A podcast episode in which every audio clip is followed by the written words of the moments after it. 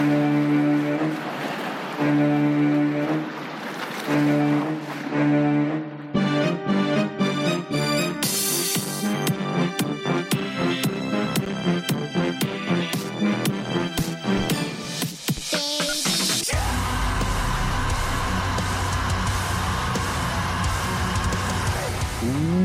Welcome to the inaugural episode of Shark Bites, a Throwdown Thursday production. I am your host, Patsy the Angry Nerd, and uh, this show is my first solo effort, and is uh, it's a way to provide some additional content that you won't find anywhere else. Uh, I'll be bringing my own unique personality to uh, movie and book and show and video game reviews, and I'll be ranking them on a system just two parts, sink or swim, based on whether or not I think uh, these things are uh, are interesting, and I think you should check them out. Um, I'll also be doing some interviews with filmmakers, directors, actors, writers, uh, all kinds of different folks who are uh, looking to promote their work. They could be, you know, big names, they could be small names, because everybody's got a voice. Everybody's got something that they're trying to uh, to do, and if they're out, people are out there creating things. Uh, I want to help get their voices heard. We're also going to be focusing on things like my my thoughts on pulp pop culture. What did I think of the most recent movie? Because on stuff like, uh, you know, on, on Throwdown Thursday, we'll cover a character and we'll cover their backstory and we'll cover their history, you know, powers, things like that. Like recently, we just covered Rambo uh, a couple of weeks ago, and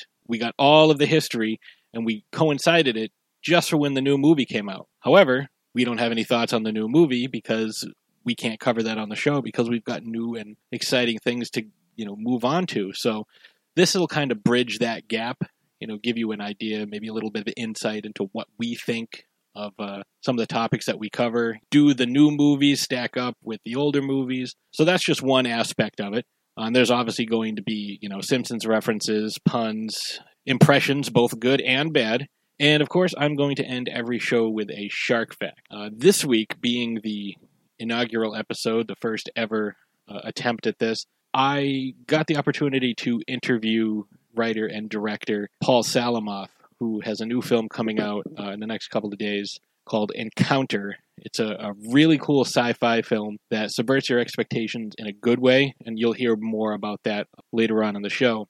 And uh, I actually got a chance to chat with him for over two hours and uh, was able to put together a, a really cool episode and uh, get some some really interesting insight on the, the filmmaking process and the creation of bringing his vision to life, like all the different steps. And this is a really cool movie. I got, I got a chance to see it early. He uh, was able to get me a screener, so obviously I would have uh, the ability to speak about this with some intelligence. I'm I'm still getting the hang of being the only one person on here. I think I've recorded this and deleted this intro um, 25 times at least. Something that's weird for me. I actually had to write down some talking points as opposed to just sort of winging it on the introduction, which I usually do. So it's a little weird for me. Obviously, as we as I move along, you know, it'll it'll become much more polished and it'll sound a lot better. Especially where I'll have uh, you know more episodes under my belt and you know, I don't know how guys like El Goro do it. You know, he's got like 400 million episodes, and you know, it's just him pretty much on 99% of them. I envy his ability to do this solo with that being said, I'm going to take a quick break. And uh, when I come back, I'm going to get into the interview with Paul. And uh, I hope you enjoy it. And uh, we got some interesting stuff for you coming up next week as well. So uh, stick around at the end of the show. I'll take a quick break at the end of the interview. And then uh, you'll get to hear uh, about what's going on next week. I think, I don't think you'll be surprised, but I do think you will be intrigued. All right, we'll be right back. Everyone thinks because you're a zombie, you don't know good coffee. Well, they're wrong. We have very active lifestyles. It's not all wandering the countryside aimlessly or scaring passing motorists. We all love a good cup of joe. And there's only one brew that gets my seal of approval. Deadly Grounds coffee is my guilty pleasure. Bold, robust, delicious. It's coffee that can wake the dead. With over a dozen different roasts and flavors, Deadly Grounds can satisfy the most finicky of coffee addicts. The aroma is so intoxicating. It brings all of my neighbors out of the woodwork. Deadly Grounds coffee. Coffee to die for and zombie approved. It's good to get a little deadly.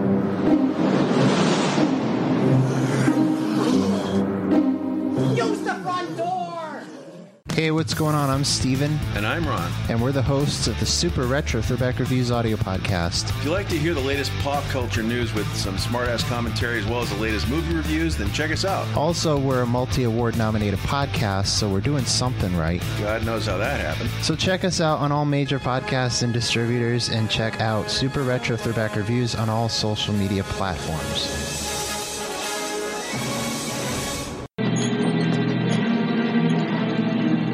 You're going to need a bigger boat. And I'm here with Paul Salamoff, the writer director of Encounter, man who's worked on numerous other films in a variety of capacities. And you know what, Paul? Let's just get right into this. What is your favorite Twilight Zone episode? Oh, that's great. Um, all right, what is my favorite Twilight Zone ep- episode? Ah. Okay, first of all, I've been obsessed with the Twilight Zone since I was a little kid. So, you know, I've I've seen all of. Actually, you know what? I thought I had seen all of them until I got the Blu-rays and I watched the, you know, all the Blu-rays, and I'm like, how is it that I didn't see some of these? Like, there was a good like five episodes that I had never seen before, which was shocking to me because I've seen like you know pretty much every Twilight Zone at least like 10 or 12 times. Right. Um, you know, I really like um, Eye of the Beholder a lot. So I, I, I, yeah, I, I really like that one. You know what I mean? Just because it, it's, you know, the twist is really great with it, and um, just you know the the the story, you, you know the story of it, and and I, I just I, I just always really like that one a lot. Um, I'll, you know, and it's funny. I actually have a Twilight Zone reference in Encounter, which is um, one of the characters has to write down uh, when when he goes to see Westlake. Um, Brent writes down his address, and he writes down, you know, so and so Maple Street. And that's a reference to the monsters are due on Maple Street. Yes. Which, if yeah, if you know, is about like paranoia around an alien invasion and stuff like that, and not trusting people and stuff. So that was my little like in joke sort of reference to because I'm a big fan of that episode as well. You know, but there's God, there's so many of them. Time enough at last is so oh, good. Burgess you know, Meredith that, is amazing yeah, yeah, I mean, I, I, I could talk about Twilight Zone forever. It, it, was just really something that I was just so obsessed with as a child that I, I used to just watch it all all the time, and it, and, and it just, you know, I I, I, um, I write comic books as well, and one of the comic books series that I worked on was um, uh, Vincent Price Presents, which was basically like writing Twilight Zones. So it was really um, very exciting to do that. Yeah, and a lot of folks don't realize like the type of writing that goes into like who worked on some of these original episodes, like Ray Bradbury oh, yeah. and Richard Matheson. Oh. It's like, oh yeah. Oh, you know what's great? So you know, one of the other comic books I wrote was uh, Logan's Run. So because of that, I did that with William F. Nolan, um, who was you know one of the Twilight Zone writers, and um, he re- like I got to go out to a dinner, which was really awesome. It was William F. Nolan, um, George Clayton Johnson. Earl Hamner, you know, Earl Hamner, you know, was uh, was um, the Waltons, but he also wrote, you know, on Twilight Zone, and Marc Zicree, who wrote, you know, the definitive book on the Twilight Zone, and that is just one of, you know, just that that's a memory I'll never forget. You know what I mean? Like that that dinner was just, you know, being around that Twilight Zone royalty and just getting to, you know, just listen to these stories and and and just God, just amazing. And, and I would go to Ray Bradbury's birthday party at the Mystery and Imagination bookstore in um, uh, in Glen, well, was in Glendale, um, California. That you know, it's now online. As a matter of fact, I thank them at the end of at the end of Encounter in my special thanks. And I used to go to like George Clayton Johnson's birthday, William F. Nolan's birthday and Ray Bradbury's birthday. And, and one of my favorite things, I have a picture of Ray Bradbury holding uh, the first issue of Logan's Run, and he gave us a quote for the uh, graphic novel version of it, which is like, you know, wow. Yeah, that's pretty Right. freaking amazing. Yeah, I mean, yeah. I mean, I, I, I'm a huge fan of of just you know the the you know science fiction literature like that, and uh, you know Ray Bradbury is it just doesn't get much better than that. Yeah, yeah, I I, I agree with you on that. Um, Yeah. slightly off topic, but you know, it's still Twilight Zone ish related. I remember the first time uh, my dad had us sit down and watch uh, Planet of the Apes, Yeah. and you know, you see the the whole twist ending, and I didn't know Yeah. about the twist ending for years and years because I finally read the book. Yeah, I've read the book as well. I have a, I have the book. He wrote. You know what? Do you know what? P- It's Pierre Boulle, right? Is that how you pronounce his name? Do you know what he also wrote? Bridge on the River Kwai. That's right, which is one of my favorite movies of all time. Like it's it's it's in my like top. Well, now it's in my top twenty. It used to be in my top ten, but unfortunately, there's been a couple of uh, Marvel movies of that have snuck in there and kind of pushed it out. I just actually watched Endgame for the fourth time yesterday. I know I'm probably slagging behind some people, but I, I just watched it again for the fourth time. I, my in my um, office is also a, a movie theater, Oh. um, so I have like you know like 120 inch screen. I've got like 7.1 surround, and I've got like a real popcorn machine. And I just yesterday I just you know turned tuned out the world and rewatched uh, Endgame, and boy, that just doesn't lose anything. It, it, that, that movie is so amazing. I was like that with Infinity War. I watched it over and over. Oh, and yeah. over and over. You know, I, I got to be honest. I think Infinity War is just slightly edges out Endgame, but I, I, I like to think of them as one movie. Yeah, You know, but I, in Infinity War just slightly edges it out for me. But it's like you know, A plus plus. You know, next to A plus. You know what I mean? it- it's not A like- plus and a half. yeah, you know? it's not like you're losing much. Yeah, yeah, and it, was it was remarkable how palpable it was the emotional impact of watching Endgame, even for the fourth time. That it still it still got me. Like it it was like all those emotional beats are so well done.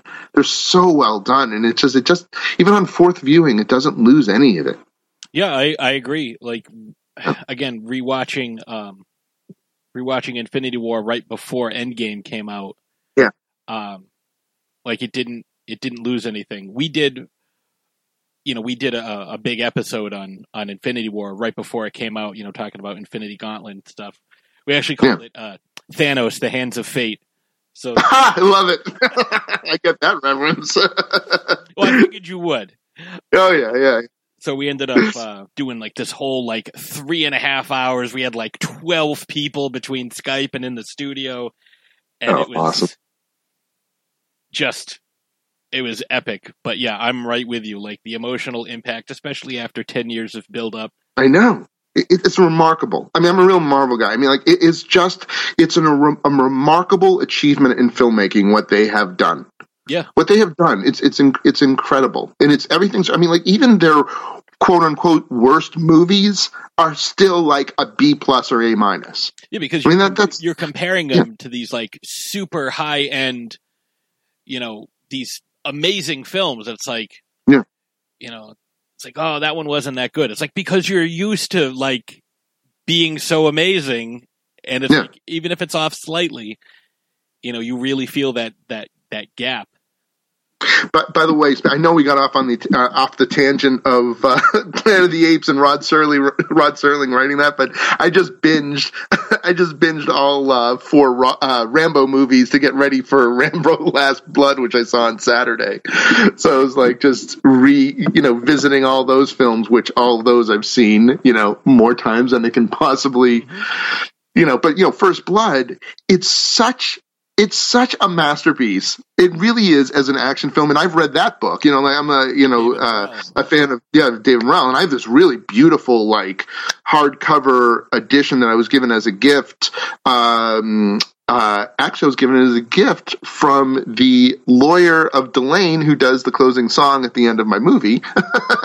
she gave it for my birthday, uh, First Blood. The you know, in, in the book, you know, obviously is a little different than the movie, but that movie, that original First Blood, really is a masterpiece. It, it's a really under underrated. I mean, not underrated, but underrated film. You know, because most people just think of Rambo: First Blood Part Two. You know what I mean when they think of the Rambo films, but.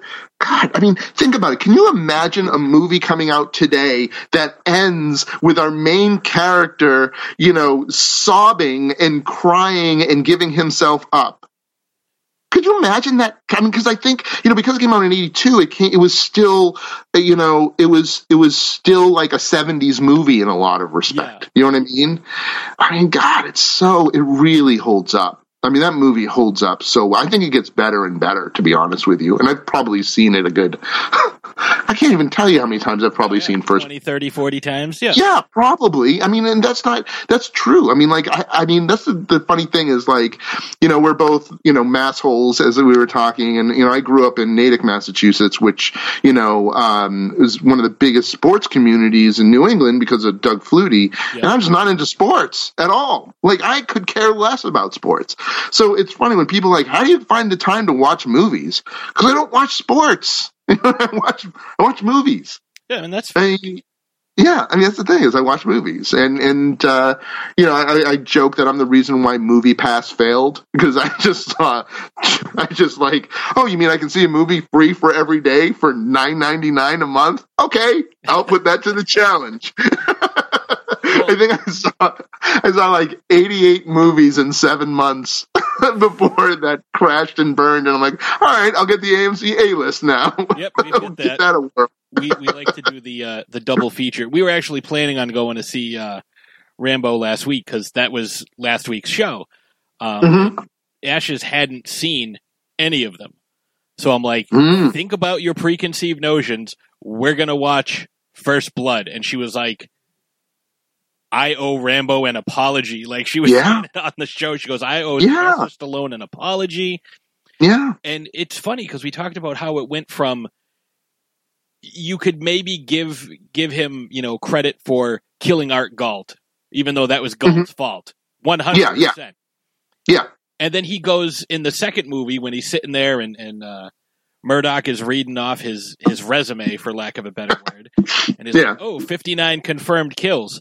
Yeah. Yeah. And then over the next two days, he kills seventy four people. and then the next movie is 111 and then the next Yeah. movie is 254 he has 505 friggin kills and he By the way, 59 in all of vietnam Rambo Rambo three, which is my least favorite of the films. Um, you know, I still enjoy watching it, but the funny thing is, as that movie ends, and you know, the, he's like sort of like saying goodbye to that boy. I'm just thinking, and that boy was Osama bin Laden. yeah, and Because isn't, like, yeah that's uh, he, isn't he fighting for the people? who, like, Mujahideen, yeah well, what's that- funny is that movie came out 10 days after russia withdrew from afghanistan so I don't remember that. the whole like impact of what was being said in the movie kind of lost all of its its emotional uh, uh, weight behind it because Yeah. like, oh well it's all it's okay now and it's like shit so funny. All right, I'll stop. I'll I'll stop yapping. So let no, you get to question two. all right, so yeah let's get on to question two uh, what is a talent you have that people may not necessarily know about Uh, I'm a really great cook. I, I love to cook. Like if I didn't get into the, the film business, I probably would have become a chef. cool like what's Yeah. what what's a, a, a meal name one thing that you would just like throw together and people would be like holy shit this is the best like Uh, chicken Kiev, something. probably like probably like a chicken Kiev, or um, I make a really good mustard salmon. And my Brussels sprouts are like, those are really good. Cooking that in bacon grease. Ooh. bacon fat uh, so good i just like because to me it's all about the presentation too so it, it, it's funny I, I i don't you know uh, like i really like cooking for other people and i and i like to impress you know i mean nothing pretentious about it it's just that i really enjoy it to me cooking is an art form and it's um you know i'm not much of a baker because to me baking is more science and cooking is more, you know, art. You know what I mean? I, and yes, you can, you know, I'm sure a lot of people that probably upset them and they're saying, what are you talking about? It's just, to me, it's like, you know, and I've been teaching my kids how to cook and my daughter's actually becoming a really good cook already. It's like, but it's more about teaching them technique and flavor profiles. Because like once you understand that, then you can pretty much cook anything. You know what I mean? It's like I'm not really a recipe guy. It's it's really, you know, I'm very good about like let's see what we have in the, you know, in the refrigerator and just, you know, pulling something out of my ass and making it pretty special. I mean, I, I really, you know, I love it. I actually really enjoy cooking. I find it very relaxing, and I'm really good about like making multiple dishes and having them all done at the same time. Yeah, my my wife is the uh, the uh, I gonna say the cooker because she Yeah. bakes and she cooks. But yeah, she's the one who uh, who does all that stuff. Uh, Yeah, I mean, even even when I was married, I still I I, I did most of the cooking. I, I did like at least ninety to ninety five percent of the cooking just because I enjoyed it. See, I don't mind, but like, there's very few things that I'm particularly good at. But if it's like, okay, we're having this, and she's like, okay, you're making that. But if it's like some sort of baked good, Yeah. yeah, that's all her. Yeah. Um, all right, so let's see. Um, okay, question three: What is a vacation spot that you've never been to but you'd really like to go? Oh, that's a good question. I actually know the answer to that. Though, with that said, here's a funny thing. Like for me, when I think of vacation, see, this is here you go. Here's here's some wacky philosophy for you. Um, I have done a lot of traveling in my life. Okay, but I find like a vacation for me is watching a movie because I'm not in my head. Mhm. I, I'm a very like idea guy and I'm very creative. Like my, my brain is always working. So a vacation for me is watching a movie because I'm not in my head and I'm, I'm sort of like experiencing something else. But I do travel a lot, right? And I've been, you know, to London a lot and I've been all over the United States a lot. And, um, but I, I would like to go at some point to Japan and I'd like to go to Australia. Those are two places that I've not been to that I would really like to go to. That'd be really cool. Yeah. So that that's but but uh yeah, it's funny. I, I don't I don't think of vacations as relaxing. Is that I know that's kind of weird, No, no, but it, it makes sense. Um, Yeah. like we just went away. We just came back uh, from our. We go away every year for our anniversary. Our anniversary Mm-hmm. September thirteenth. So this year it was on a Friday, and we uh, we go to the Cape every year, Mm, yeah. and that's where we've been going. This is the tenth year that we've been there. So Where, where in the Cape? uh, Orleans. Oh, okay. I don't think I know where that. My my grandfather used to live in Centerville. Okay, this is uh, Orleans is about halfway up the arm, about Okay. Half an hour from Provincetown. Okay. So you got you know Orleans, Wellfleet, Eastham, Brewster, that general area, Chatham. Got it. Okay. Yeah, yeah, yeah. Now now you're saying names that I recognize. Like we were like more of a Hyannis, like stay in Hyannis kind of area. Okay. Well, we have uh, my my godmother lives in Orleans, so and my mom went to Nauset High School in Orleans, so I don't even consider Oh, wow. myself a tourist because Yeah.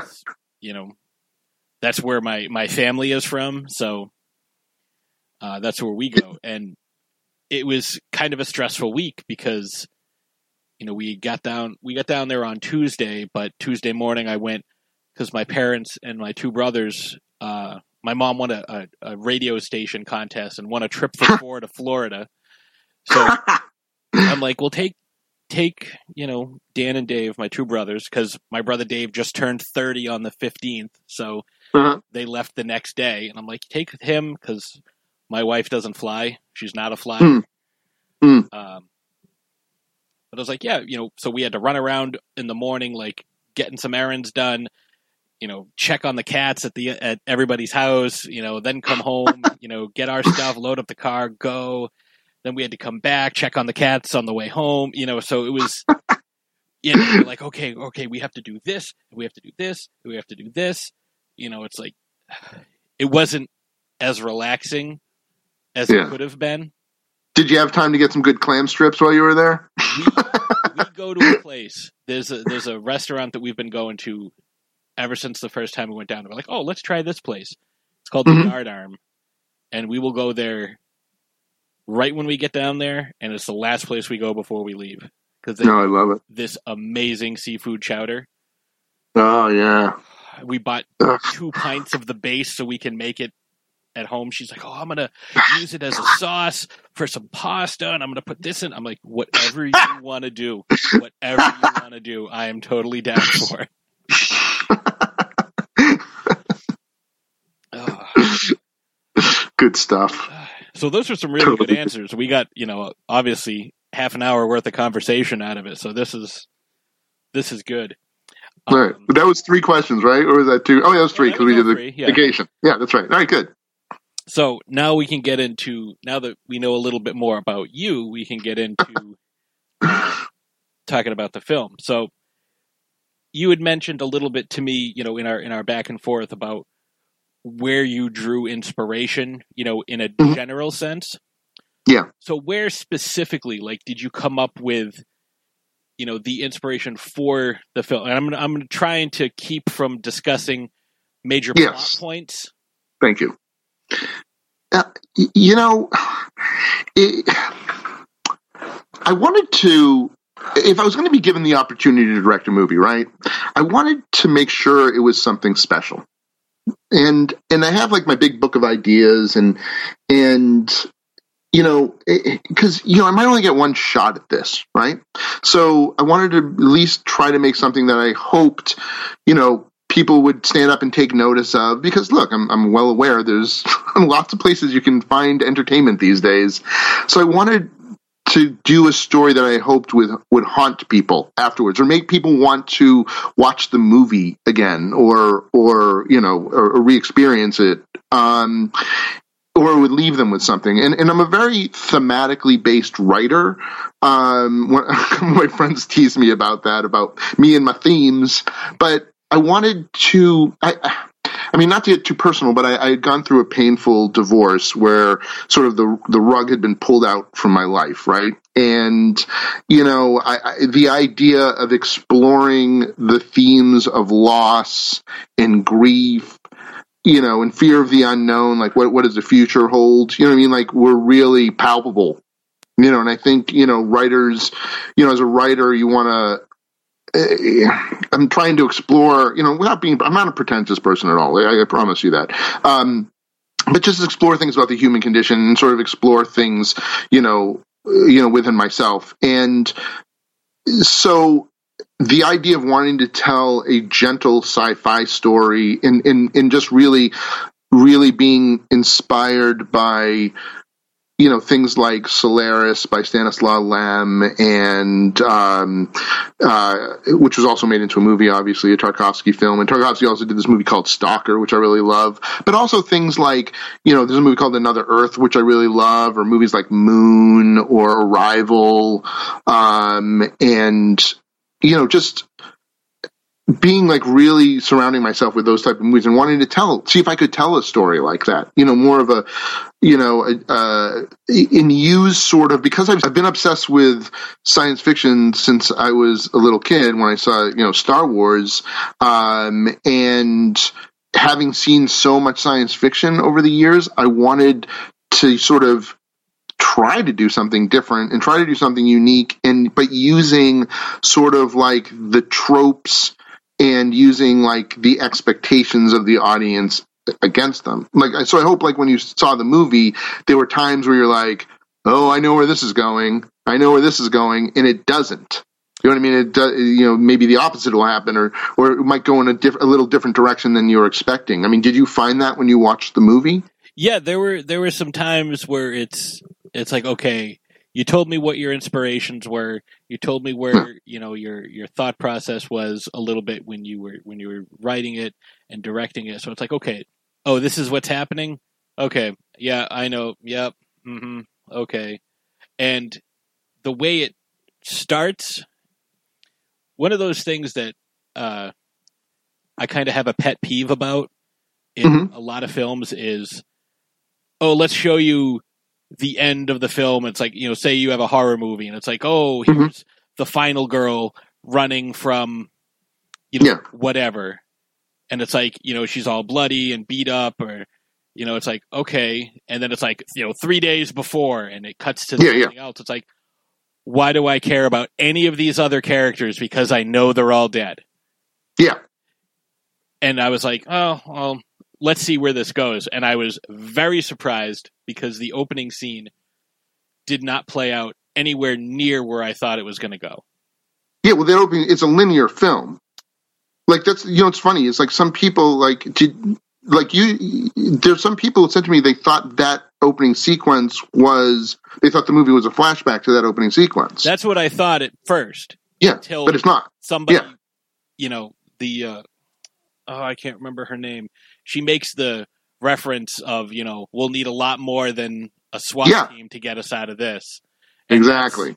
and it's like okay so that's not what happened despite there's a, a similarity at the end where it's like it's a different time of day there's different Yep. people there's a different you know setting so you know uh, there's so much lazy storytelling and lazy writing done in Mm. And there are also incongruities with some of the greatest movies that you could possibly see. Like one of the best movies that has a great twist the usual suspects It's one of my favorite movies of all time. As a matter I went to, I actually went to, uh, I used to be involved with the Academy of Science Fiction. Well, I still am. The Academy of Science Fiction, Fantasy, and Horror Films. Uh, you know, they do the Saturn Awards, which, by the way, just was telecast live um, uh, a couple of weeks ago. Um, I was the, uh, so Bryan Singer was the president's protege, and I was the vice president or the uh, director of operations protege. So um, I remember when I, I- when um, Bryan showed us the usual suspects for the first time. It, it's completely blew my mind. I, I, I love I still love that movie. I, I love it's it's one of my favorite movies of all time. it's a phenomenal movie but some Yeah. of the one of the scenes where they show a plane landing there's two Mm. different planes it's supposed to be the same one but it's like why does Yeah, this yeah. one have four engines why does this one have two so there's like little incongruities with certain even the best films is what i'm trying to Mhm. say and so as you're watching this you know like i i you know kind of touched on a little bit when i right when i finished watching it i sent you that message Yeah. it's like you know you go into this it's like okay this is what i'm expecting to see because this is what i've seen a hundred times and when Yeah. it's not that it's not Yeah. that at all and you're you're pleasantly surprised because it's um You, you know what? You know what's funny is like when people ask me what the movie's about, and I always like preface this with saying, it's about Stop me-. "No, no, no." Yeah, yeah, it's funny. I go, "Stop me if you've heard this before." Something crash lands in the field, and they bring it back to you know what I mean. It's like I'm very well aware that I am using you know sci-fi tropes that have been used before, but that was the plan. It was the plan was all right. We're gonna start off with the familiar, and then I'm going to take you somewhere that you are not expecting. You know what I mean? Like that's that was my whole plan from the beginning to do that. You know what I mean? Like to to to really like lull you into a sense of like you think you know where this thing is going. You know what I mean? And, and everything, but you know, I, I like to hope that everything is earned when you get to the ending, that it is earned. It's all there. You know what I mean? And, and I'm actually, you know, if you pay attention, it's all there. You know, but I, I it's it's sort of out of context. So that's kind of why i brought up the usual suspects thing Yeah. but in it because there's there's when you finish watching it you're like oh shit like Yeah. this was staring me in the face the whole time I mean, I do tell you that that's the funny thing, and I, when I and I really love, and this is not me like, oh, look how clever I am. I, I promise you, I'm not. I'm not saying like this. It says that I do tell you multiple times in in encounter what is happening. It's just you're not. It, it, it, it, like right to your face, I kind of tell you. You know what I mean? But and I, I don't want to go into specifics because it won't give it away. But it, it's it's it, it's not done to be clever. It's just done because that's proper storytelling. You know what I mean? Because if if the ending came out of left field, it's not earned. it's, Do you know what I mean? It's it's- like yeah, it's the old purloined letter trick you know the best way to hide is right out in the open yeah, exactly. And that and it's and it's really it's tricky. You know, and it's not like. You know, it, it's it's just you know, am I giving you enough information? Am I giving you too much information? Am I playing my hand? Am I not playing my hand? And and it's been really a pleasure that the people who have seen the movie so far, they really they really seem to to love the film and they seem to really get what I was trying to do with it. And no nobody's been like, you know, you cheated to do that. You know what I mean at all because I didn't. You know what I mean? It's like it's just it, it's it's a puzzle where you don't really see what the picture is until it's over. You know what I mean? And that's that's why I really wanted like, and it's it, what's been lovely is that a couple of my actors who have now seen the movie uh, a couple of times now. One of them just said to me at the last screening, said, "You know what? This time I'm really seeing all the little things you put in there, and I, everything is now really making sense." You know what I mean? It's like it's like every time I watch, because every time I'm seeing the movie, it's getting more and more interesting, and it's like mission accomplished because that's what I want. I mean, I, I don't. I want a movie that you want to go back and explore. You know what I mean, and that you Yeah. can get things from. I mean, I'm, I'm you know that those because those are the movies that I love. You know, my favorite movie of all time is Blade Runner, the the, the theatrical cut of, of Blade Runner, and it's like I love movies that I can revisit and pick up new things or nuances every time I watch them because those are the movies that are special to me. Those are the movies that like endure to me. You know what I mean? And, and you know, I, I guess time will tell. You know what I mean? We'll see how people react to the movie. Um, but that's what I tried to do. I mean, I guess we'll see if I succeeded. But I mean, so far so good. I mean, eh, people seem to to be responding to it. And I You know, in that, that respect. and and I that's how I felt when I watched it. I was like, I need to see this again. And luckily for me, I was able to watch this while I was at work, and Mm. Ashes hasn't seen it yet, so I get to Mm. watch it again and kind of Oh, like watch what you know. I know what's going to happen, so I'm watching this through a different lens. But I also get to see her reaction to certain things. So it's like, oh, all right. And I think part of the uh, the cleverness of the way you told the story has to do with the fact that you added in so many of these classic tropes Mm. where it kind of it almost disarms the viewer Mm. so it's like oh i've seen this before you know you're not going to show me Yeah. anything new holy shit what just happened Yeah. it taking it you know if you were to just walk by and like you see one scene and it's like oh well that's no big deal but like i thought the way the actors pulled off their characters was very well done and some of the comedic stuff as well like you know that's just what an alien would say Well, you know what? I mean, that's the thing. It's like, you know what's really funny? I really like the new trailer for the film because the first trailer, which is great, there's a you know early the early teaser trailer for the f- film was really great. Um, uh, Broken Road had. Um, I- I'm sorry. Um, my brain's not working right now.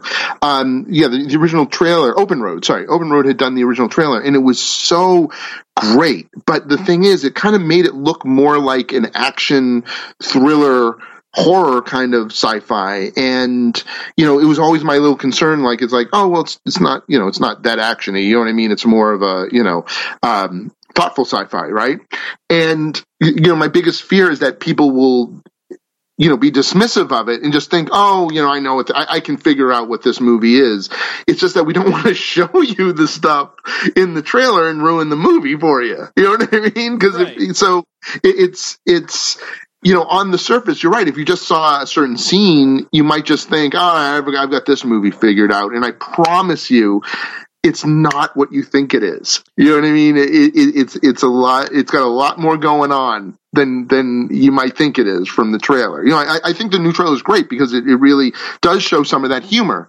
And, and, and that's the thing is, I, I really, you know, made a concerted effort to try to ask all the questions that I think the audience would be asking and all the concerns. You know, that's actually the, the scene you're talking about. It's actually my favorite scene in the movie because it's really, you know, all the our characters together and, you know, trying to figure this whole thing out.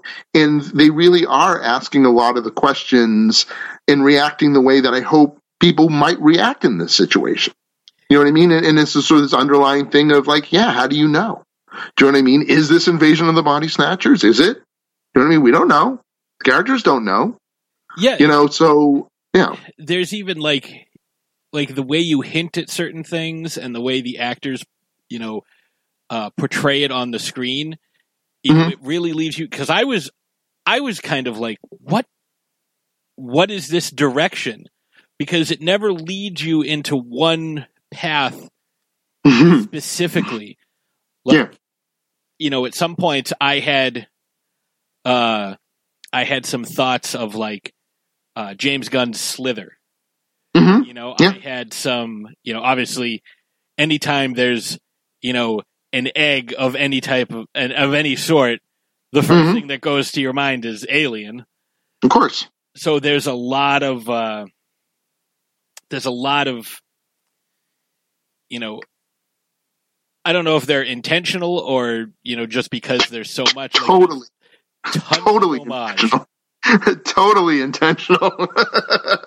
I mean, even the thing with like the alien, like I, I, was- I very, I am great like effects people on on this movie. I, I, I, you know, I don't know if you know my background, but I did makeup effects for the first 14 years of my career, and I worked on over 40 films as a practical makeup effects artist, and. um you know, so I really do understand. Like to me, the best kind of effects in a film are, you know, um, practical effects augmented digitally, right? Because you get the reality on set and so forth.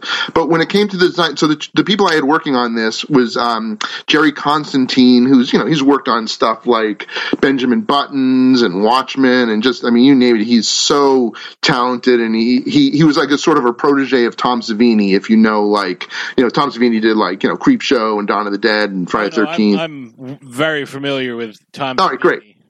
Okay, great, great. So, uh, yeah, he's a protege of Tom Savini, and then I had David Miller, who, you know, he created, you know, Freddy Krueger, the original look of Freddy Krueger. Worked on a bunch of the Night- Nightmare on Elm Street movie movies. He also did Night of the Creeps with Tom Atkins, and uh, just two great guys that really understood, you know, what I was trying to do, especially in the design aspect, which was I wanted something that was non anthropomorphized. You know what I mean? Like, didn't have a, a mouth, didn't have eyes, didn't have anything recognizable. So it's really like it's a thing. You know what I mean? It's a thing. Well, And it's like you can bring your own feelings to it. You know what I mean? Like if you find it disgusting and gross, then it's disgusting and gross. If you find it, you know what I mean? Like it's, I wasn't trying to, I was trying to let the audience decide how they felt about it. And that was the whole, yeah. oh, sorry. Go ahead.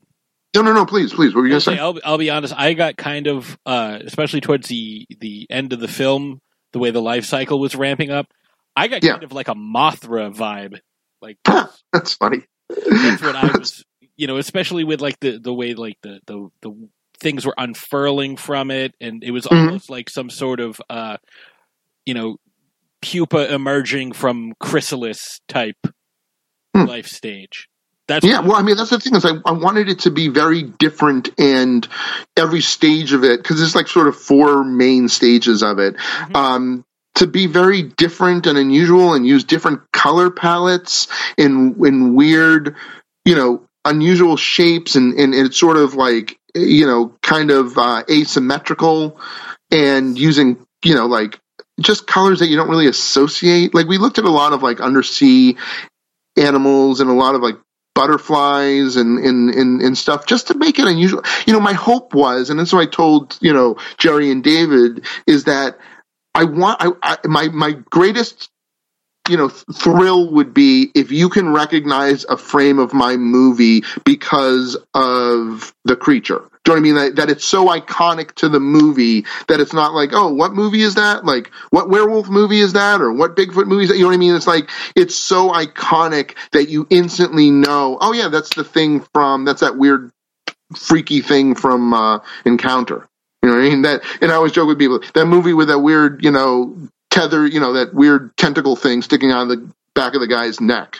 Do you know what I mean? Because I know it's weird. Do you know what I mean? Like I, I know I'm I'm really like taking some chances. You know, um, I'm a big David Cronenberg fan, so I like that kind of uncomfortable body horror, and I'm a big Clive Barker kind of guy too. So I know I'm kind of pushing it a little bit with like what audiences might feel comfortable with. That it might come across as a bit like well, it's a little too much for me, but that was done purposefully. You know, it's like you know that it, it, it was it was a necessity for the storytelling. Yeah, and I, I liked the fact that, um, like it wasn't over the top gory, like it wasn't. Yeah. You know, again, thinking of Clive Barker, like Hellraiser two with the Leviathan, with the the doctor that had the Yeah. things stuck on top of his head, and like that's Yeah. what was controlling him.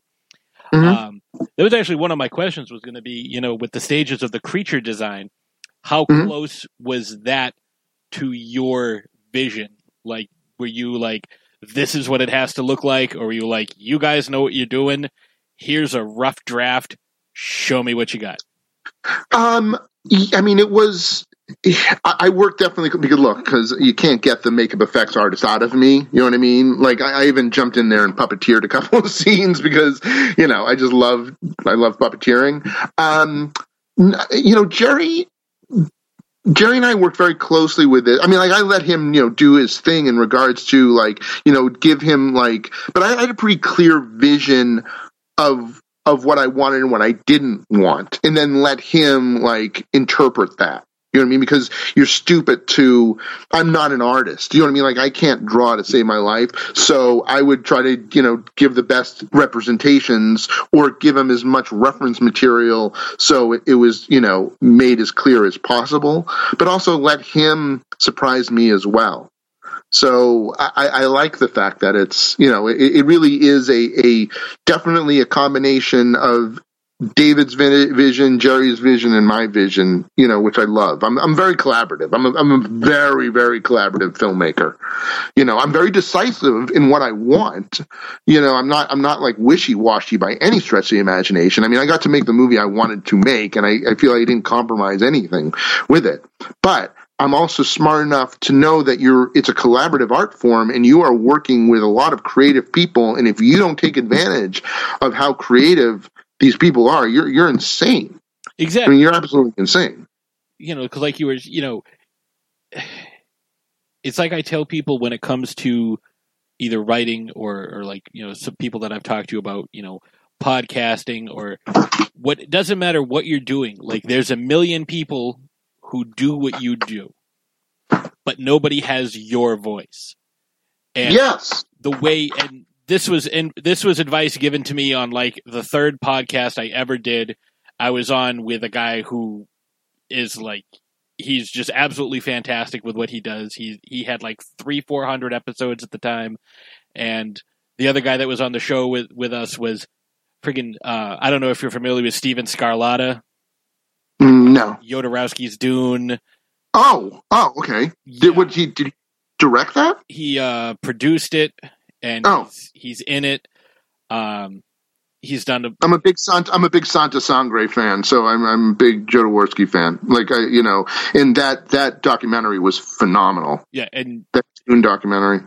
and so like this is like the second or third show that I've ever done and this guy is a guest Mm. so it's like I am so far out of my league and my buddy um from the Talk Without Rhythm podcast uh, El Goro is gave me that advice and it's true but it also works inversely where you know like you're talking about being collaborative. You don't have the same voice as someone else.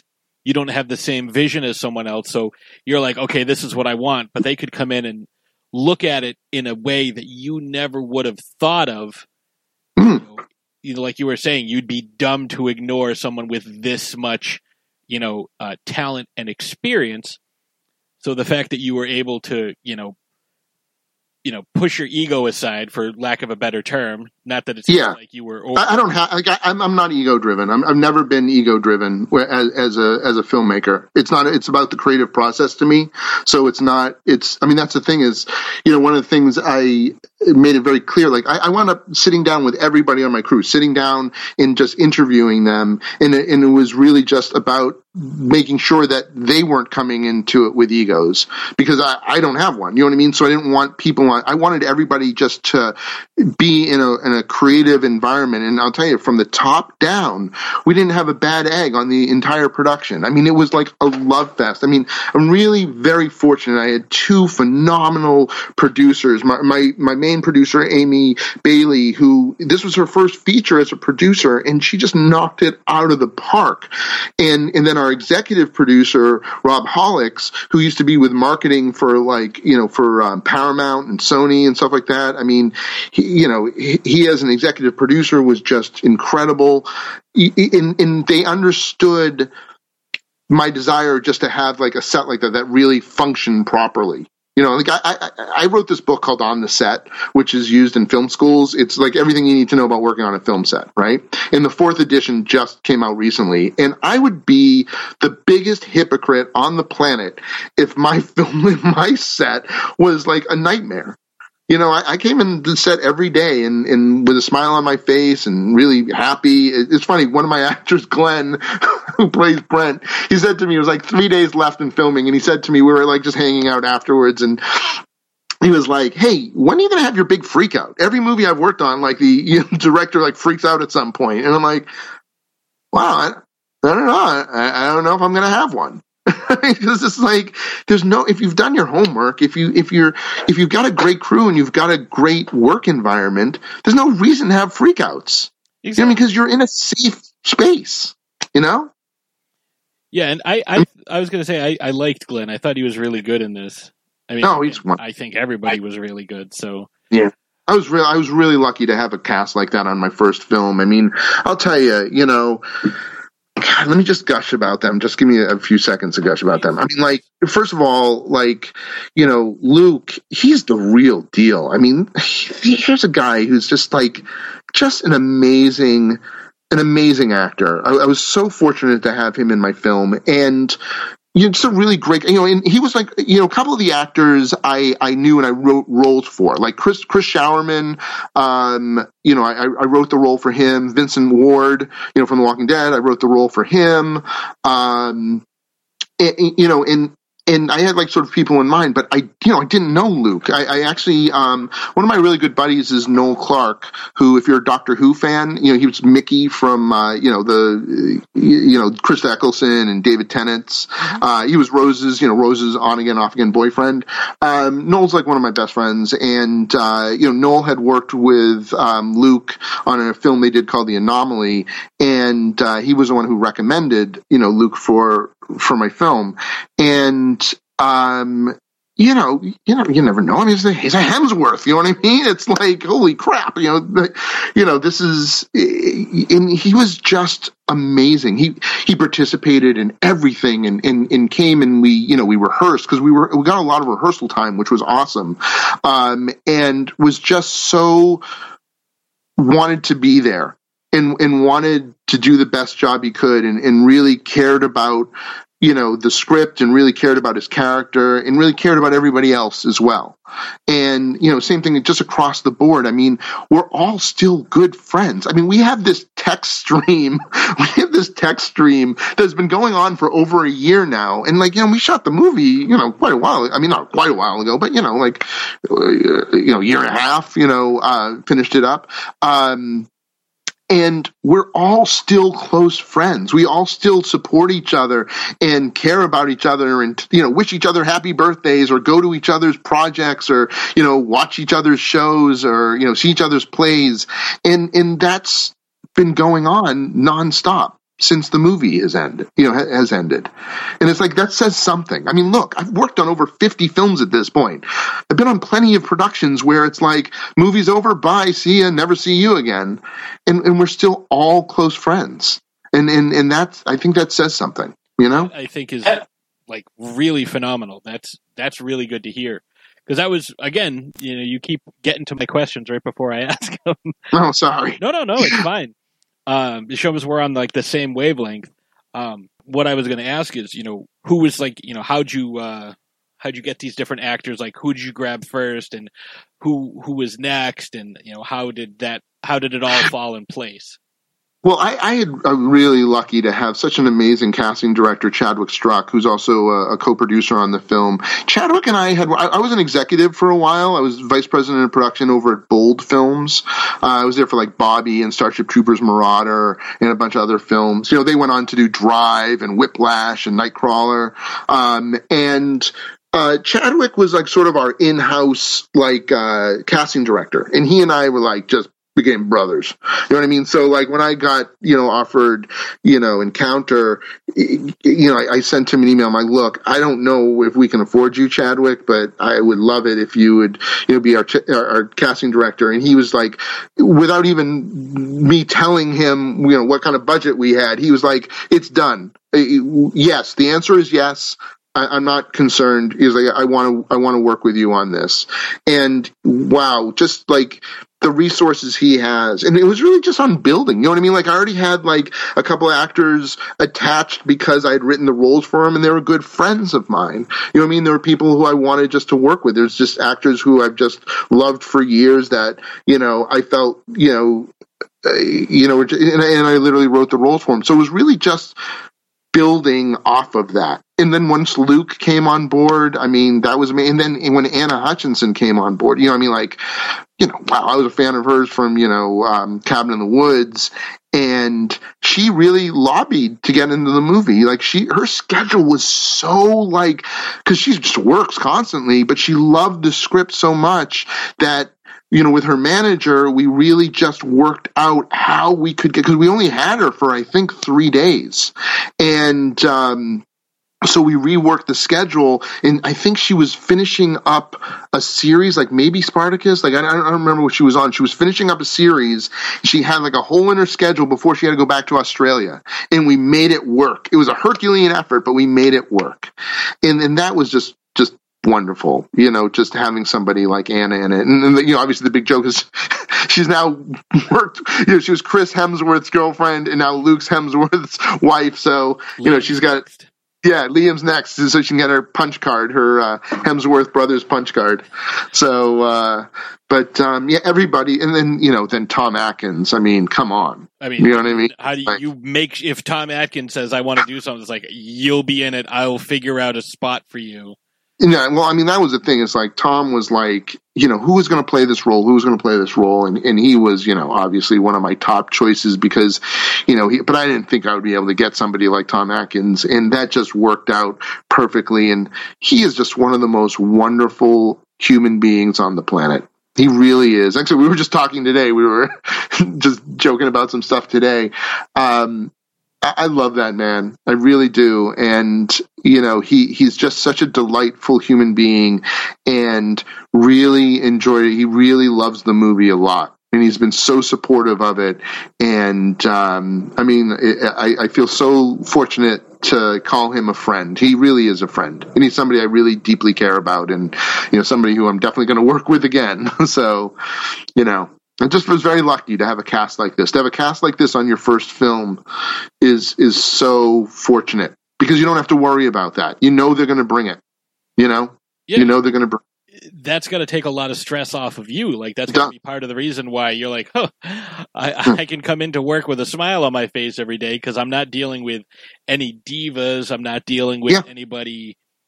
You know, because I'm sure if somebody started acting out of line, Tom would be like, "Hey, guys, cut the shit. No, okay? there wasn't that at all. I mean, that was see, that's the most amazing thing is that it was when I say it was a love fest, it was a love fest. I mean, like I, I you know, it's so funny. I, I just put a scrapbook together, like through Shutterfly. I put the scrapbook, and it's literally filled with pictures of all of us having fun, you know, on set and the things we would do off of set, and then like the parties we would have after the movie wrapped. Like we would get to get, we'd get get together. We would just get together and do stuff and go like, you know, uh, we did uh, race go kart racing. One time we had like a, a, curry party at the executive producer's house. We had like a, a, a party at my place that was just sort of like a reunion party. And and and tom flew out from pittsburgh for that party. I mean it, it was just just wonderful. I mean it, that's the one thing. Is like it was a wonderful experience. My first time directing and and just everything about it it was i couldn't have asked for a better experience from top to bottom if this was the only chance I ever got, it was it was all worth it, and it was it it, it doesn't get much better. You know, it's it's you know.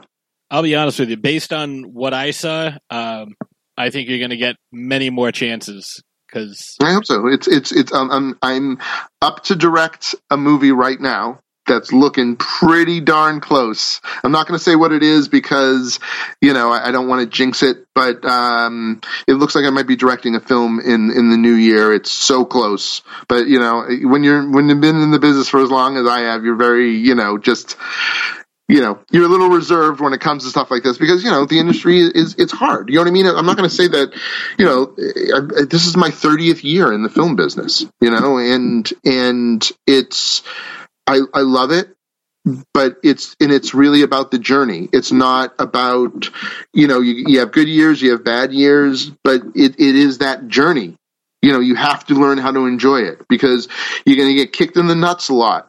You know what I mean? And you got to learn that you can't get jaded. You can't get jaded about it. You can't take it personally. It's it's just the way it is, and just learning how to navigate that you know what I mean, and accepting this is what it is. So you either like accept it or, or, or you're going to be miserable. And you know, even like today, today I had a pretty, it was a pretty shitty day actually. like a lot of like crappy stuff happened this morning, but you know, it doesn't. You just pick yourself up and dust yourself off. And I mean, I hope you're not sensing any of that in our conversation. That it's like you know, you just turn it around, and by the end of the day, I'm having a great day because I'm on a cool podcast talking about my movie and talking about things that I love. Well, I, I appreciate you, uh, you know, your kind words, and no, I didn't, I didn't get that vibe from you at all. You know, you know, I, I, am sorry you had a, a shitty day, but you know, I'm glad to be able to provide some sort of you know levity and joviality to it. Now you are. I'm having a good time. Well, that's awesome. Um, more questions. uh, yeah, we have we have a couple more. Um, but I was gonna say, when you're ready to, you know, any other projects that you're ready ready to pitch, or you want to do more promotion on this one, let me know. Um, you oh, more than actually can I I can I can announce something because I just this this I got um I just signed uh uh, contracts to do two new graphic novels, which I'm very excited about for Markosia um, uh, Press uh, in the UK. Um, I'm doing a sequel to my graphic novel series Discord, um, which I did Discord, then I did a prequel, ser- prequel series called Tales of Discord, and now I'm doing Discord 2. Uh, and um, very excited about that. And then I have one that I'm going to be announcing. I'm not going to give it away yet. I'm, I'm, going to be announcing in a couple of weeks uh, the second um, graphic novel that I'm going to be doing. So I'm very excited about that. Awesome. Yeah, we are all about promoting folks. So Thanks.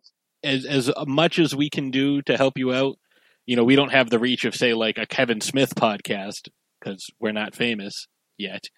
But you know, we do whatever we can to help help promote. Like, no, I appreciate that. Oh, of course. And you know, if you want to come on, you want to, you know, we were lucky enough last year. Uh, we had the cast of Megalodon, the the sci-fi movie. Mm-hmm. I reached out to one of the actors, Dominic Pace, and he was like, "Hey, I've managed to wrangle five other actors. Like, is it okay if we all come on the podcast with you?" It's like, yes, yeah, awesome. We ended up winning an award for that uh, for that episode. We won best interview at a uh, horror convention earlier this year. Oh, fantastic! So it's pretty. Let's beat it. Let's beat it with this one. yeah, I mean, now you now you've thrown down the gauntlet. I know.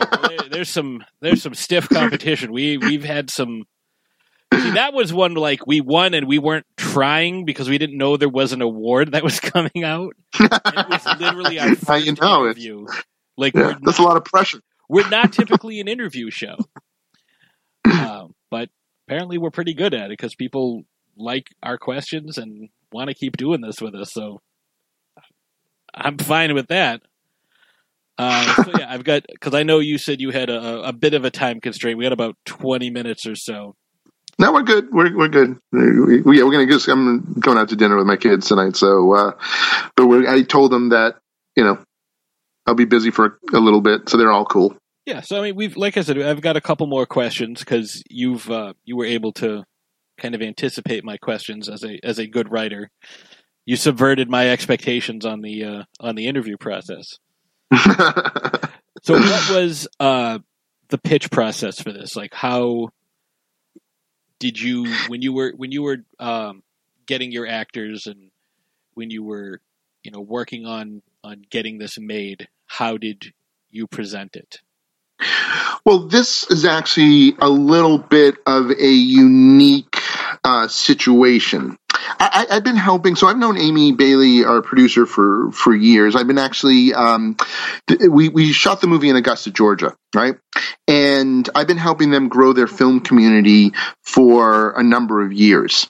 and this was sort of a fruition of that. I mean, I didn't know this is what it was leading to, but it did lead to this, where uh, Amy sort of called me out of the blue, sort of, and um, said, "Hey, look." We want to prove that Augusta, because uh, Georgia is a is a really big, you know, community for filmmaking, obviously, with Marvel, you know, like in Atlanta. Atlanta is just sort of bursting at the seams, and so is Savannah. They, those are the real big hubs. And Augusta wanted to prove that they could compete, that they could compete, that this was, Augusta was an area where, you know, productions can come to. You know what I mean? Because because there's not a lot of space in Atlanta and, and Savannah. So, she, you know, Amy had called me up and said, "Look, you know, I want to I want to make a movie with you. You know, we'll we'll you know keep it you know in a reasonable budget. Uh, I'm going to bring the financing to it because um, she's connected to a lot of you know uh, you know people down in Georgia that can finance the film. And um, she said, just I want you to choose a movie that you want to make that can be made you know within this budget budget range. And I was like, all right what am I going to do? What, you know, what, and I have my big book of ideas, right? And, you know, Encounter was something that had, you know, was sort of in that book for a while. And, and I was just sort of flipping through the book and it's, and, you know, I pulled it out and I was like, you know what? There's that, and it was, all it was was a treatment. You know, I, I just had a treatment for it and I sort of reread it and I was like, this, this can work this could totally work. So I, I, I, sent it, and it was something I still felt passionate about. And because of those themes I was talking about earlier that I wanted to explore, it fit perfectly into that. You know what I mean? Like this, this would allow me to explore those themes of loss and grief and fear of the unknown and, and so forth. So I presented it to to Amy, and she said, "I love it." She goes, "I love it." She goes, "Write the script." You know write the script. And i did. I jumped into into writing it. And you know it, it, encounter wound up being the first quote unquote hollywood film to be done entirely in, in augusta georgia with you know primarily an augusta crew. Like i would say 90 to 95 percent of the crew was based out of you know augusta or georgia you know or, or that area. Mm-hmm. and um you know I, I i hope we did prove that we could make a quality film, you know, that, that can compete with can can compete with, you know, the other hubs in Georgia. And so far, so good. I mean, I guess Gust has really been like, you know, the hotbed recently. I, a lot of projects, you know, been coming in now because, you know, we got a lot of publicity when we were doing this film and, and people are realizing that they really do have their shit together down there. There's some great people. I mean, like, it's become my second home. I mean, really, and it's funny, you know, it's like, you know, it, it, just, I mean, there are people I really care about there, and, and there are really some talented filmmakers and, and talented crew, and they just keep on building and building their crew base with every production they do. And I'm excited to come back there and, and, you know, do my, my next film, you know, in, in, in Augusta. Another question I have, it kind of, you know, goes along with that. Um, as you're writing, you know, and you're, you're saying, you know, this, this could be, you know your one shot mm-hmm. and you have your big book of ideas. Did you maybe borrow from some other things that you had uh, had written and you were like you know what? I need to punch up this scene a little bit. What if i took this element from this other type of story i have? And what if i took you know maybe that character or this scene? Was there any of that or was this you know 100% just the encounter idea that you had it, that's a really great question. It really is. And you know what? I have done that with some of my with some of my scripts combined i have combined elements of other scripts like that were just like rough ideas but no actually encounter was entirely its own thing because I, i've started to kind of write organically recently and which which means because I've written a lot of screenplays. You know, that whole idea of 10,000 hours, you know, becoming, you know, a, a, pro at something. I mean, there is something to be said for that. And, um, it, it, it to me, it, it was its own, it was its own thing. And, and once, once it really takes on a life of itself and the characters start becoming alive to me and I see the movie in my head, then it, is just that thing. And, and, Encounter was pretty pure when it comes to that. and and I, I, I you know saw the movie very clearly in my head from start to finish. And I, and I even you know I wound up storyboarding the entire movie. I, I did over fourteen hundred storyboards, um, and um, that I did with this program called FrameForge 3D. And now now I've become a professional storyboard artist because of this. I've actually done a number of features uh, and uh, short films and a bunch of projects uh, um, since Encounter, uh, and I'm actually now endorsed by FrameForge 3D because they're just blown away with the, the, the storyboards I do. But what was great about that is that I was able to show the, I brought all the actors over um, to, you know, to my screening theater and I showed them the entire movie in 3D storyboards before we shot a single frame before we went to before we went to Augusta. That's so they actually saw the entire movie and they're like, "This is a gift." It's like they saw the entire movie, and and on the Blu-ray, which is just packed with special features. I do a storyboard to film comparison on on three of the scenes, but you can pretty much. I mean, it, it is like eighty percent, almost exactly what I storyboarded. That's phenomenal. Yeah, So yeah. I mean, it really is. so now you know a- as a writer, you know, um, you know, I I I write as well. You know, obviously not Mhm. on the same level as what you do. Um, do you find, and this is just purely my curiosity, um, I find that when I'm engrossed in a novel, like if I'm reading something, after a while I don't see the the words. I'm experiencing the story in my head. Do you find Mhm. that when you get into the zone writing that you kind of experience the same thing?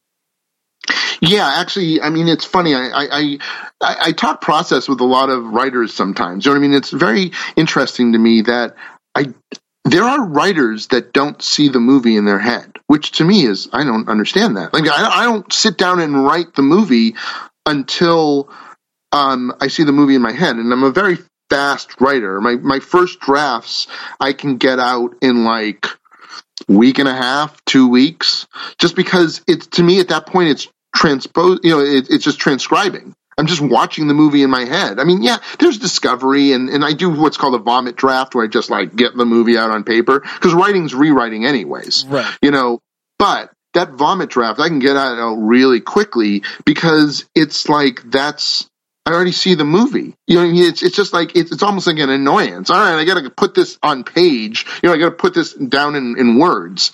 Um, I mean, that's how that's how I write. That's how I've always written. You know, I, I I don't do treatments. I really don't. I mean, only when I'm developing films with studios or you know with production companies do I do treatments because I don't like them. I, I think the more you write out a story, it it it it harms. Like to me, I like to let it like gestate, and I always say this like it gestates in my stomach or my chest or whatever, and it has to get out.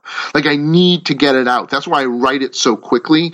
Is that I need it out of my body, and and I know that's when I'm ready to write a script. You know, because it, it's like I got to get this on paper. I got to get this on paper, and and and that's you know that's sort of my process. So I've do, I've done all the work you know, just lying in bed watching the movie, you know, in my head. So, uh, and I'll, I'll sometimes beat outline. I've kind of stopped even beat outlining at times where I'll just like, just sit down and like an hour and a half, I'll just beat outline the entire film. You know what I mean? Like, and, and that's my sort of my roadmap, but that's all it is. It's just like a roadmap that I just keep next to my desk as I'm writing in case I, I need to, you know, uh, reference it. But the fact of the matter is, once the characters come alive, you got to let them dictate the story. So, you know, it might go off in different directions than you're not expecting because if you don't let it do that, then you're not being truthful. The minute you're forcing a character to do something that they wouldn't do, you're not really writing. You know what I mean? Like you're you're you're you're you're contriving. You know what I mean? And and to me, you got to let it work out itself organically, and, and and get to where it needs to be. I'm right with you. Like I've had, you know, um, like I have a couple of things that are, are going to be in anthologies uh, later this year, and I've had a couple of times where it's like Short stories? Like, are are you talking film anthologies or short stories? uh, short stories. Great. I'm a I'm a short story writer also. Like I I, I I've written a number of short stories. I've actually been nominated twice for Bram Stoker Awards, uh, which is you know horror for uh, Oh, yeah. short stories. Yeah, which is I I love writing short stories. Yeah. So I'm sorry. I'm sorry to interrupt you. Oh no, no, no. It's a um, you know, I'm in I'm in the same the same boat where it's like I love writing short stories. Like I just Yeah. I have. Hopefully, it'll be coming out soon. But I'm going to add a couple of things to it just to kind of pad it a little bit, get it up around 200 pages. But it's called "How Much Do You Tip an Exorcist?" love. The title. I love it. Um, and I have a you know a collection of short stories called uh, "Monsters in the Closet," where you know, Mhm. it's, it's just like some flash fiction and a couple of other little short stories that I wrote, just because someone's like, "Oh, have you ever done this?" It's like, no, and then I just I couldn't stop writing them. But I've had stories where it's like, holy shit, I never thought this was going to happen. Like. I can't believe Yeah. this character's going. It's like, okay, I have this mapped out in my head. I've already written two drafts Yeah. here we go and you're writing it and you're like well why doesn't joe just go to you know instead of taking a left why doesn't he take a right and see where that Yeah. road goes because i don't know where that road goes i know where Yeah. the left road goes because i've written it before but what happens if he turns right up here Yeah. It, it- it's amazing, isn't it? Like, I love writing short story because it's very freeing. You know what I mean? Like, it's very freeing in that sense of where you can let that happen. You can explore that, and it's that's really organic writing, which I love. And I love how prose, because I've written novels also, so I, I love how um, you can really just, you know, I mean, look, I've worn a lot of hats over the years you know, I've been a producer. I've just worked in, you know, I've worked in all these different mediums, worked in video games, comic books, TV, film, DVD extras. I mean, I mean, you name it. But I always consider myself a writer first because that's, I am most happiest when I am sitting behind my keyboard writing a story. And, and it doesn't matter what medium it is. It doesn't matter if it's film, TV, you know, I mean, it, it doesn't matter. It- it's just telling stories. That's what I love. And so, I, I- find directing is an extension of that. I, it was never like, and I, and I don't mean this to like uh, and to piss anybody off, like uh, like because I know a lot of people give their left arm to you know direct, it, it, but directing wasn't wasn't all wasn't the end goal. What directing was for me was the ability for me to tell my stories in the way I want to tell them. But I've written, I, I think like Encounter was like my 35th screenplay, I think. And and there's only a handful of them that I really like am aching to direct.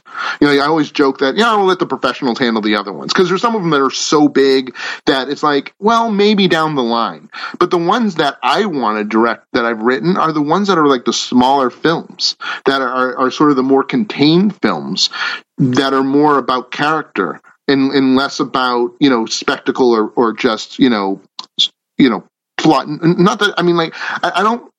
I can write mainstream stuff, you know, very well, and I enjoy it. But I, I like the stuff that's more challenging, you know, and, and those are the and those are the stuff I want to direct. Is the stuff that's really a little left of center. Does that make sense?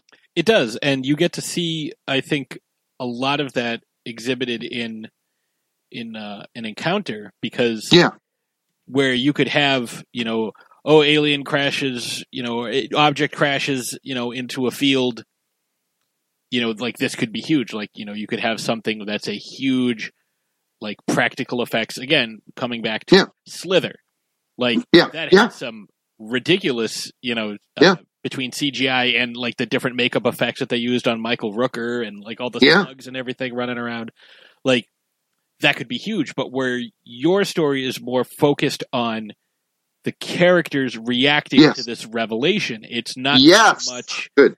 the spectacle that oh my god this thing is here it's like okay this is here what are we going to do Yes, good. I'm glad you got that. I mean, thank you for saying that too, because that's why I always have to describe it. It's like it's more about these broken characters sort of dealing with this. It, a, a fantastical element comes into their lives. How do they deal with this? And that, and that, and, it, and it's not, even though, look, there are a lot of sci-fi elements, there's a lot of effects and stuff like that, but it's not, it's about the characters, how they're dealing with this as opposed to that, you know, this thing is the, the, the main thrust of it. And even at the end of the story, you know, I, I want you to be able to decide how you feel about it. You know what I mean? I'm not saying, because the movie has a definitive ending, but there's, there's an ambiguity to it you know, and, and without like getting anywhere near any specifics, there's an ambiguity to it in regards to you decide how you want to feel about the ending because it can mean a lot of things. I mean, and, and, you know, we can have a sidebar that, you know, off when we're not, you know, talking on a Oh, podcast. yeah. But, you know, uh, you, that ending can mean a lot of different things.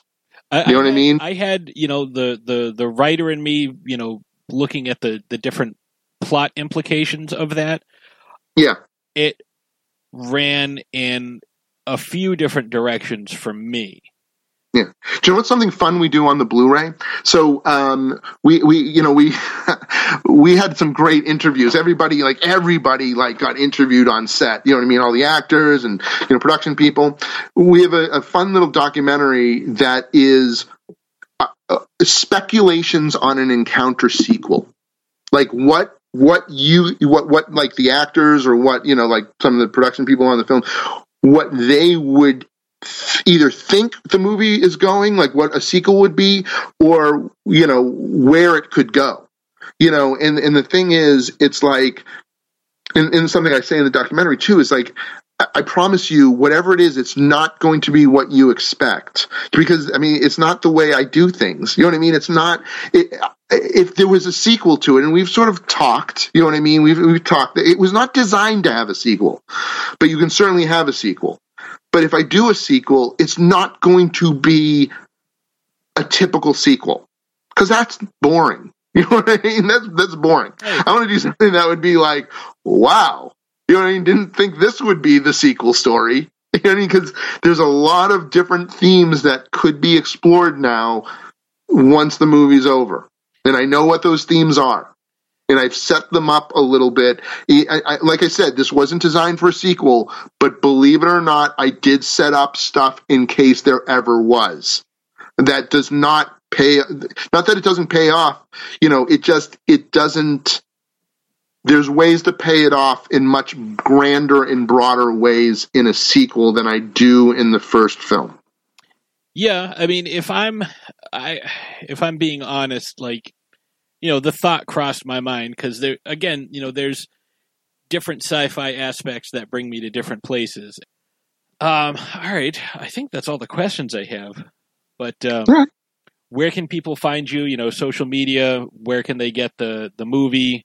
I know it's on demand and Blu-ray, but where you know if someone wants to get it, where they get? Because I'm getting it. Like that's that's just Awesome. how it is. Yeah, I- please, I'll tell you, I put a lot of love into that special edition Blu-ray. Um, they, they gave me like the keys to the kingdom and said, as long as you deliver fully, you know, done documentaries, you know, we'll put them on the Blu-ray. I'm like, oh boy, I just need to hear that once because I used to, I mean, I used to do that professionally. You know what I mean? So, uh, you know, I worked on the Buffy, some of the Buffy the Vampire Slayer Blu-ray uh, or DVD, you know, sets, and I did that stuff for video games. So it is like when I say it is a special edition Blu-ray, it is a special edition Blu-ray. So I encourage the Blu-ray. Uh, and actually, I think it's only like twelve ninety nine on Amazon right now to pre-order, which is great. Um, um, but yeah, so Encounter comes out October 1st across all digital platforms. That's what I've been told. So you can, you know, get it wherever, you know, you can get digital movies and then, um, on DVD and, uh, Blu-ray and that'll be, you know, online and, you know, in stores, you know, Walmart is, is, is, uh, um, going to be selling, you know, it couldn't be selling Encounter. I mean, that's why we're doing the Blu-rays because they were like, yes, we want it. We want the DVD. We want the special edition Blu-ray. Um, I believe it might even be in some red boxes. I, I think I've been told that that it's going to be in some red boxes as well. So, um, so yeah, that's the best way. And also, we're doing a soundtrack release as well. Uh, Penka Kouneva, my incredible, incredible composer, has done uh, just an amazing score for the movie. And Note for Note Records is uh, is releasing it. It's it's a really wonderful uh, score. Um, and so that's available online on Amazon and at Note for Note Records. If you're in the LA area, uh, we're going to be doing actually a signing at Dark Delicacies in Burbank, and the entire cast is coming. Um, actually, we get everybody. And Luke said, uh, actually, the only person we don't have is is Tom uh, Atkins because unfortunately they're doing a a um, a thing for him at the Egyptian Theater. So he actually is going to be in L.A., but they're doing a uh, celebration of Tom Atkins on the day we're doing the signing, so he can't make it. But he did generously sign postcards that are going to be put in the Blu-ray. So October fifth at Dark Delicacies at 3 p.m.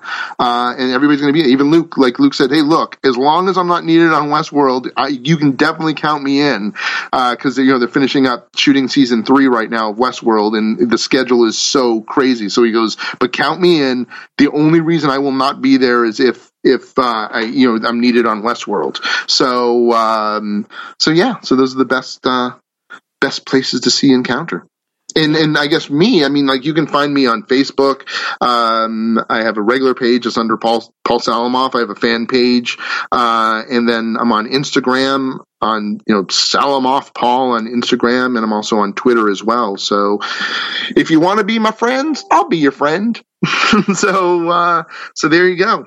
That's so, that's the best way to find me. So as on a on a personal, I just uh, I just sent you a picture. I just ordered the Blu-ray. I pre-ordered. Oh, awesome! Awesome. I, I I would love to somehow get my hands on one of the the signed copies. Is what would be a way of doing that? I, will see if we can figure it out. We'll, we'll, we'll try to figure something out.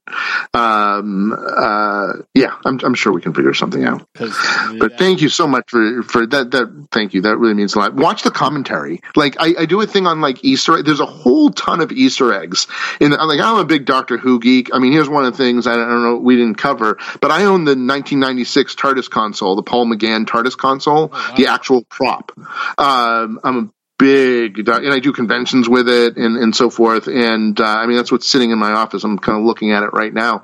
Um, so there's like Doctor Who references in the movie. There's Kurt Vonnegut references. There's there's a lot of literary liter science sci-fi literature references in in uh, in the movie because I'm a big old geek. It's just for my own edification. It's not me being clever. It's just you know I just love that stuff. I like to infuse. I wanted to infuse the movie with the DNA of, of just sci-fi and film and in literature.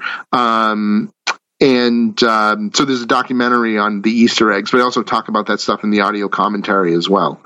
So uh, there's definitely there's definitely reasons to get the, the Blu-ray. I mean, there really is. I mean, I, I promise you, it's not there's there's no fluff pieces. There's there's a great um, thing on the composer and on the music, and there's another on the special effects. Uh, I mean, it was funny. Even my distributor was like, "Hey, you know, probably you know, watch the, your documentaries they, because these things are really great because they're very entertaining. because I thought they were, you know, because I've watched a lot of special features over the years, and I just thought it was just going to be perfunctory. And it's like these are really interesting and entertaining. So I got a thumbs up from my distributor. that's fantastic. so there you go. So there you go. That's something I really like because you know, like you were saying, so many of these are just like oh, here's deleted scenes, here's a gag reel, here's yeah. this, and it's like, oh, it's loaded with hours of extras, and it's like, is it though? Like, yeah, is it yeah, I know that I want to watch? Yeah.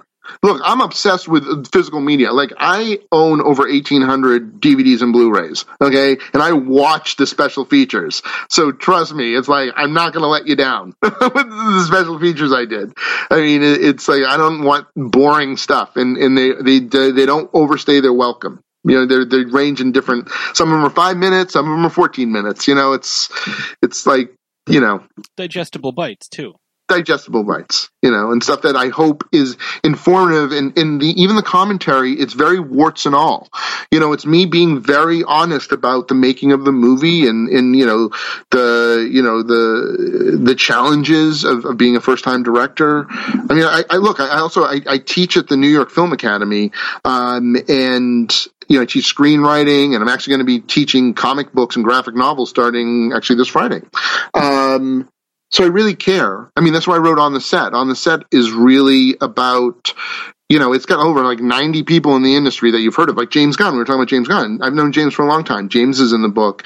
Uh, Greg Nicotero's in the book. Gale Anne Hurd. I mean, Ed Neumeier, um, Doug Jones, Lin Shaye. I mean, you name it. And then a bunch of people from Encounter in it as well. And um, Noel Clarke's in it. I mean, it, it's it's just you know, something that I wanted. I wrote as a labor of love, and and and it's in its fourth edition, and it, and really the fact that it's helpful to people really means a lot to me.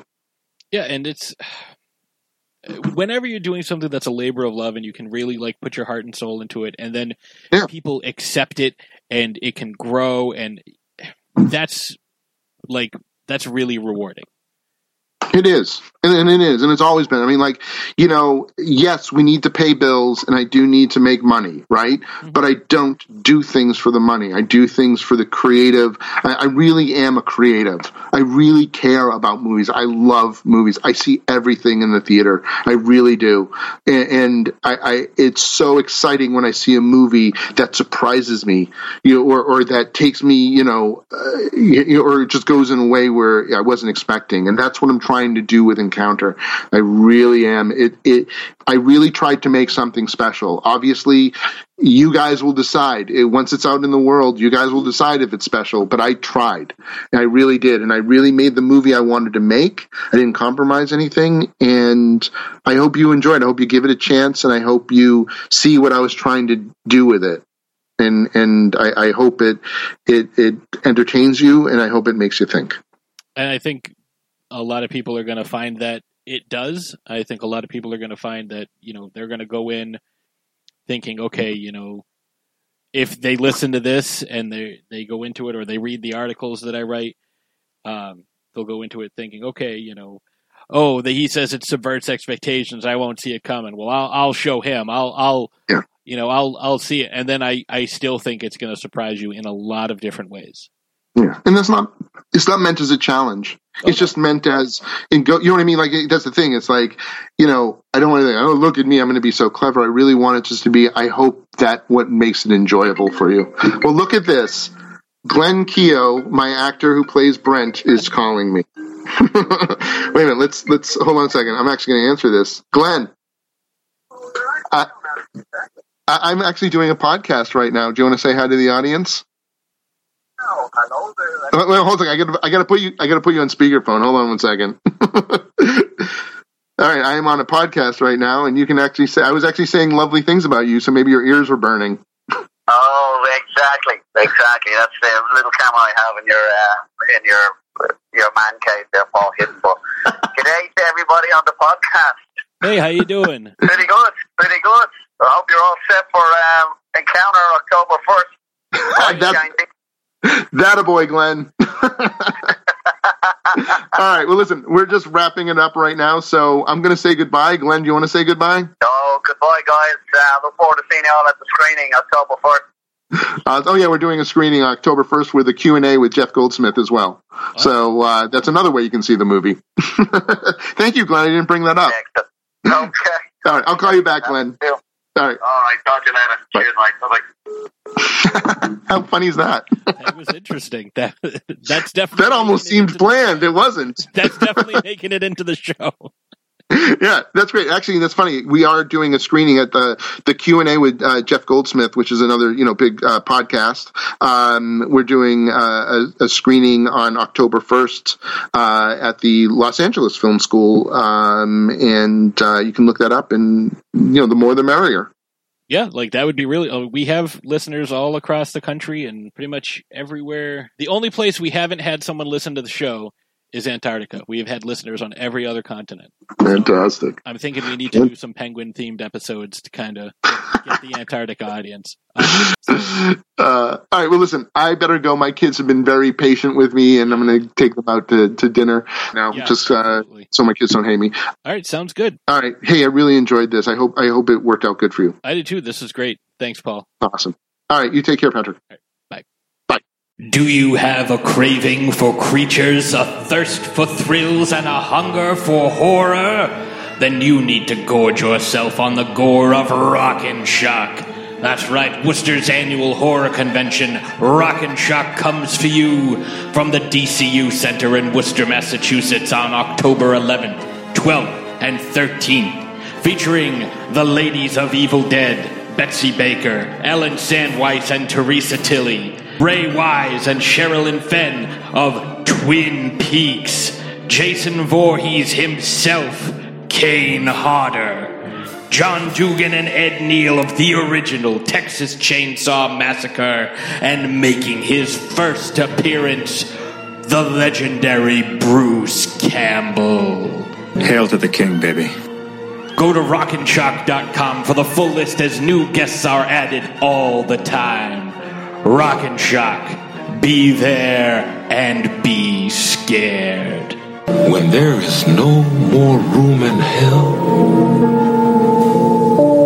the dead will walk the earth. And I am back. I really hope you enjoyed that interview. Uh, I had a lot of fun with it. I had a lot of fun uh, chatting with Paul. And uh, I hope you guys learned a lot. And I hope you're really excited for Encounter because I am. Like I said, I, I, I pre ordered it. Um, it should come in the mail on uh, from Amazon Tuesday. I, I, I highly recommend it. This is uh, one of those. Uh, this will be my first ever recommendation on this show, so I'm going to give it a high recommendation. So this is definitely a swim, not a sink. Do yourself a favor, check it out. Pick up the Blu-ray. Like like Paul said, there's a million uh, special features on it. Uh, they're all going to be very worthwhile. So I, I highly recommend it. Um, next week, I will be interviewing writer director Todd Sheets from the movie Clownado, which is one that I had uh, heard of a while ago, and I'm really, really excited for. Um, it's got a lot of horror icons in it. I mean, Eileen Dietz, Linnea Quigley, and just many, many more. I'll get into it more next week when we talk to them. But I'm super excited for this one, and uh, hopefully by then I'll stop saying we when it's just me here. Uh, maybe I'm using the royal we. Must have been that crumpet I had for lunch. But other than that, I hope you enjoyed the show. I hope you stick around to see what we uh, what I come up with in the coming weeks and months and hopefully years. And I'm really excited. I'm really excited for uh, this venture. It's definitely new, and I hope this episode wasn't too too bad for you. And so here, as promised, uh, is your your shark fact. Uh, great white sharks, uh, unlike uh, many sharks, do not lay eggs. They give birth to live pups, and generally the largest of the uh, of the litter uh, will eat all the smaller ones. So while uh, the mother shark may have you know nine or ten baby pups uh, in her womb, only the biggest couple will survive because uh, these things are apex predators from the beginning, and they will devour their siblings if uh, they're not fast enough to get away. So, with that being said, just remember I'm the shark, but as my listener, I consider you my chum. Have a great week.